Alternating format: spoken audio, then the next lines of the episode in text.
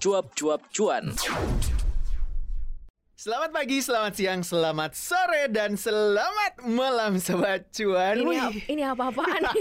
Ngapain lu di sini ya? Ngapain? long time no see berada di balik mic. Biasanya berada di balik bukan di balik kamera. Kalau balik kamera nggak siaran dong. Di depan kamera. Oh, ya. Biasanya berada depan kamera. Kali ini berada di depan mic tentu Ya ya. Allah segitu kangennya ada Muhammad Gibran di sini sobat Wih, cuan.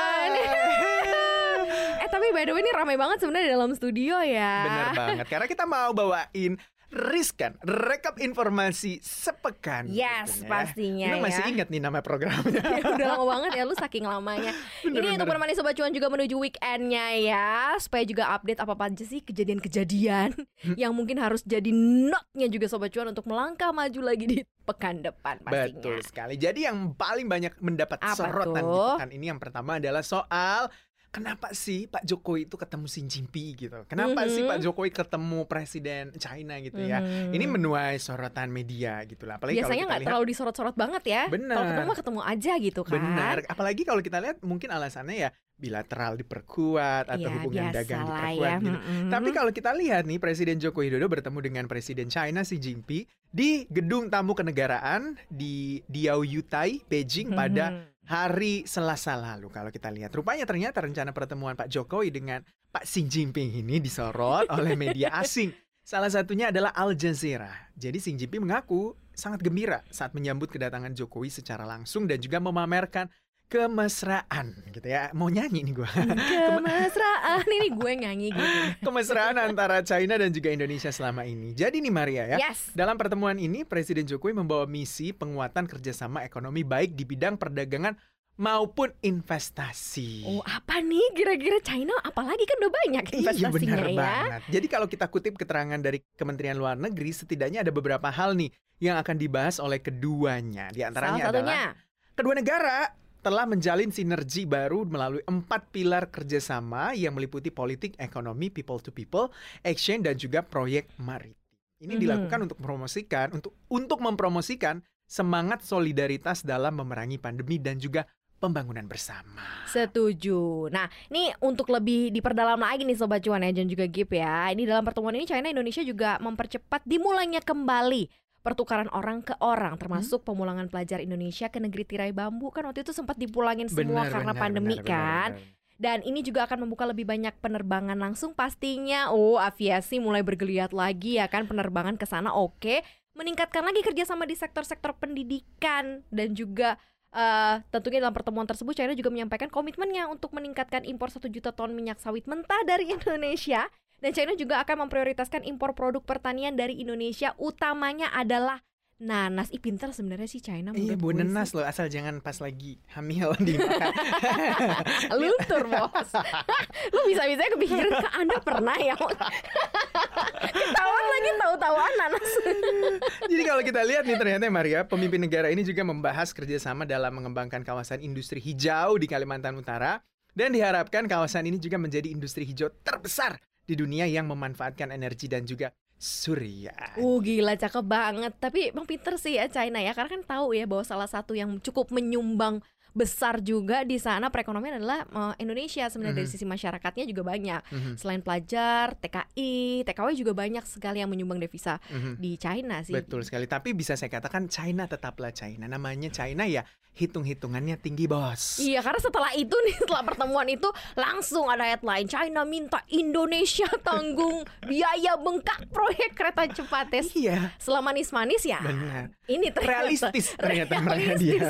Karena China berharap agar pembengkakan biaya dalam pengerjaan proyek kereta cepat Jakarta Bandung ditanggung dong oleh pemerintah Indonesia melalui anggaran pendapatan dan belanja negara. Hal ini nih diungkapkan oleh Deputi Bidang Koordinasi Pengembangan Wilayah dan Tata Ruang Kemenko Perekonomian Wahyu Utomo. Kata Pak Wahyu, dia bilang nih ya, pembengkakan biaya konstruksi atau cost overrun untuk pengerjaan kereta cepat Jakarta Bandung masih terus dibahas oleh pemerintah. Lagi mundurnya kayaknya lama banget sih nih. Bener banget. Nah kalau kita lihat nih menurut Pak Wahyu mengatakan kalau mitra pembangunan kereta cepat dalam hal ini tuh China Development Bank atau CDB ini meminta kalau pembengkakan biaya ini ditanggung oleh pemerintah. Tapi Hmm. kendati demikian sebenarnya kata Pak Wahyu permintaan China agar pembengkakan biaya ditanggung oleh pemerintah Indonesia masih diperhitungkan oleh Kementerian Keuangan. Pak, ini kan BUMN-nya aduh pusing ya gimana sih? Aduh, gitu lah ya. Aduh, nih kalau dilihat dan diupdate nih ya, sebagian besar konstruksi kereta cepat Jakarta Bandung sebenarnya udah selesai dikerjakan. Tinggal mengerjakan ada depo atau tempat untuk menyimpan dan tempat melakukan perawatan rutin kereta api dan tempat untuk melakukan perbaikan ringan. Sebelumnya kan rencananya uh, proyek kereta cepat selesai nih akhir tahun uh, 2019. Mundur lagi nih ke 2022 katanya mundur lagi jadi 2023. Wah, padahal saya sudah ada mau beli rumah di Kota Baru Parahyangan gitu. Karena cuman berapa jam katanya Jakarta Bandung? Iya, kayaknya saya mau tinggal di Bandung nih tiap hari, tapi mangkos juga bos. Kayak lu ya, lu mah Sultan jadi mau bebas ya Sultan. Aduh. Tapi kalau kita lihat nih sebenarnya kan kalau pro kontra soal investasi China di Indonesia tuh gede banget ya, apalagi banyak beberapa ya, banyak macam-macamnya Iya, ya. macam-macam. Apalagi kalau melihat case-case yang terjadi misalnya Yes. di Sri Lanka dan lain-lain itu pemerintah Indonesia diharapkan agak lebih berhati-hati ketika menjalin kerjasama jangan sampai terjebak trap begitu ya Hmm. untuk dari Emang ada yang suka nge-trap, ngejebak-jebak? Ya kirain ada program lain itu mat trap gitu. nah, nah tapi ini sebenarnya agak lucu juga karena kalau kita lihat kalau misalnya nggak mau investasi dari Cina itu kan biasanya datang dari Barat gitu ya, entah Mm-mm. Amerika Serikat atau pengusaha-pengusaha besar. Tapi yang tanya, ini Elon Musk juga dilarang untuk berinvestasi di Indonesia. Soalnya suka ngejebak. Bukan ngejebak sih, lebih tepatnya agak ya memberikan harapan palsu gitu, kayak hubungan gitu kan. Aduh, hubungan harapan palsu. Jadi kalau kita lihat nih Maria, puluhan lembaga swadaya masyarakat atau LSM termasuk Wahana Lingkungan Hidup Indonesia atau WALHI dan juga Friends of the Earth Amerika Serikat telah mengirimkan surat terbuka kepada Elon Musk. kan main. Hal ini dalam rangka mendesak pimpinan Tesla untuk tidak berinvestasi di Indonesia, khususnya di industri nikel. Wah, karena ini masalah Waduh. lingkungan katanya ya. Oke, oke. Jadi oke, organisasi nirlaba ini mengatakan kalau kerusakan lingkungan akibat total luas lahan yang dikonversi menjadi pertambangan nikel sehingga menyebabkan peningkatan deforestasi dan juga ancaman pencemaran air di sungai, danau dan juga pantai. Hmm, mereka juga merekomendasikan penghentian setiap rencana investasi langsung dari industri nikel di Indonesia serta menghentikan sumber dan produksi nikel di Indonesia di setiap lini bisnis Tesla. Jika Tesla tidak segera menanggapi permintaan komentar dan surat tersebut, maka pemerintah Indonesia pun tidak dapat dimintai komentar di luar jam reguler. Jadi nggak ada yang komentar dong ya.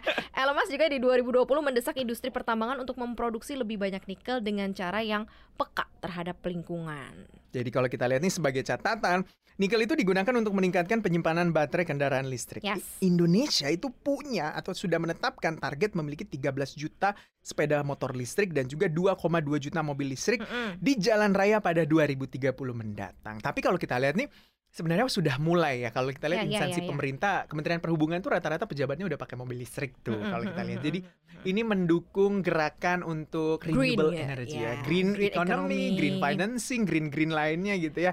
Nah kalau kita lihat tapi kalau misalnya Tesla dilarang berinvestasi, terus Mm-mm. juga pro kontra China ya, ya, gitu, ya.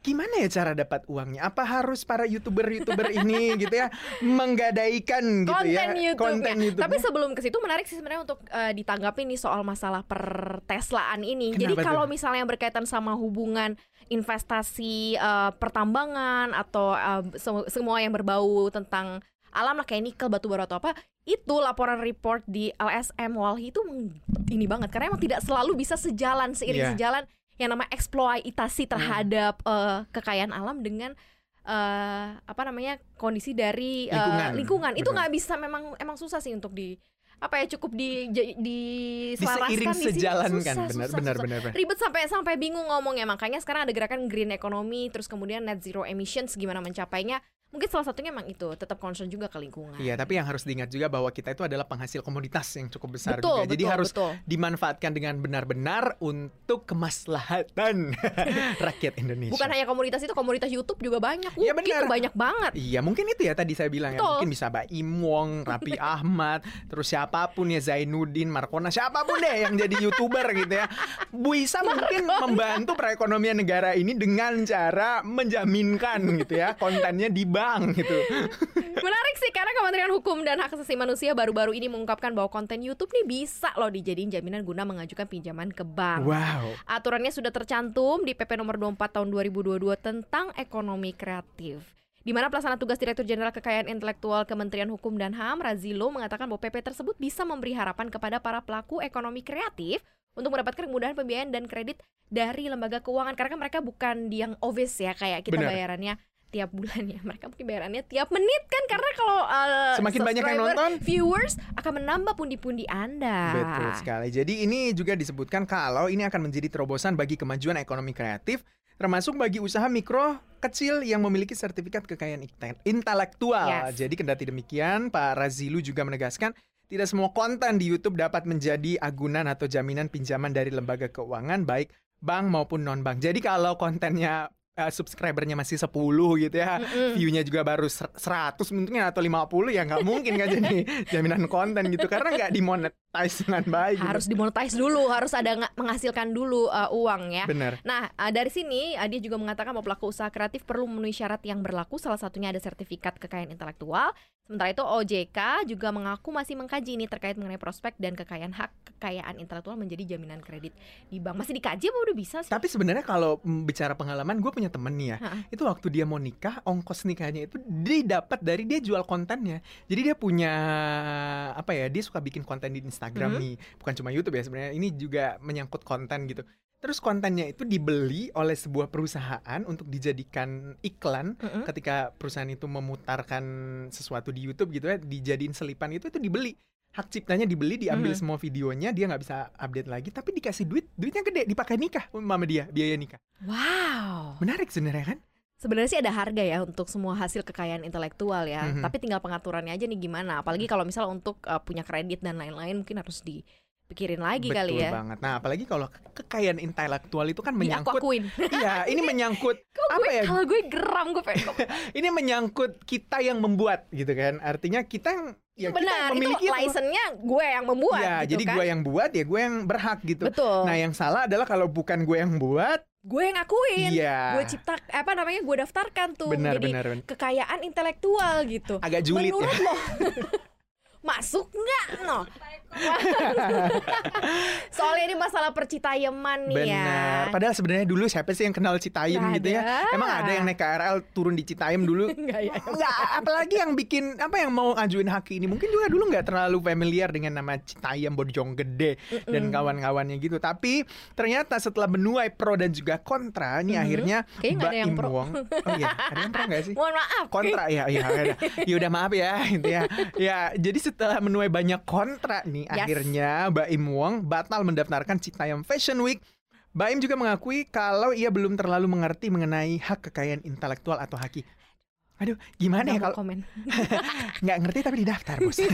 Tapi karena kejadian ini dia jadi mempelajari kekayaan intelektual dan juga kasus serupa yang ada di negara lain. Oke learning by doing. Jadi kesalahan membuat orang belajar gitu ya. Jadi melalui video unggahannya Baim juga menceritakan kronologi di balik ide mendaftarkan haki atau atas Citayam Fashion Week gitu Maria. Oke, oke. Karena ini kalau kata Kabaim tujuannya menemui Bonge dan teman-temannya ya, ini untuk menyampaikan ide membuat kompetisi fashion. Mhm. Namun untuk membuat gelaran seperti itu ya ia perlu minta izin. Benar, nggak apa-apa. Slebel. Tunggu.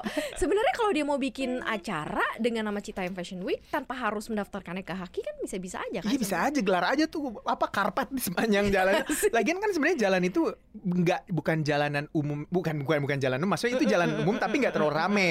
Kalau dilihat kan dulu sebelum rame-rame Citayam tuh ya mungkin orang tuh cuma melihat bahwa ah itu jalanan biasa doang Yes, yes, gitu kan yes. itu kan gue tuh sering loh ke situ karena ada kafenya temen gue di situ sebenarnya. Iya. Nah tapi ketika Citayam Fashion Week ini booming gitu kan Mm-mm. akhirnya ya diaku-akuin lah di daftar haki lah dan segala macam akhirnya jalan itu jadi rame gitu kan gue Mhm. punya foto sebelum Citayam Fashion Week itu rame Seramai sekarang ya. Iya, gitu tuh. Jadi sebenarnya ya buat aja. Jadi kalau kata Ridwan Kamil kan yang organik biarlah bertumbuh organik. Benar, daripada dia dieksploitasi makanya jadi mati muda gitu kan. Daripada jadi mati muda mendingan organik bertumbuh dewasa dan kalau menurut gue kita mungkin ngeh ngerti sih niat baiknya Kabaim. Mhm. Tapi mungkin ya biarkan teman-teman itu punya sisi untuk mengeksploitasi dirinya sendiri dengan caranya mereka sendiri. Betul. gitu. Biarkan JJ, Bonge, Kurma, tetap siapa lagi menjadi? JJ Bonge Kurma. Roy gitu kan. Karena menurut gue setelah di banyak intervensi masuk mereka udah gak natural lagi. Iya, jadi kayak minggir, minggir, minggir, minggir. Nanti foto, tapi minggir dulu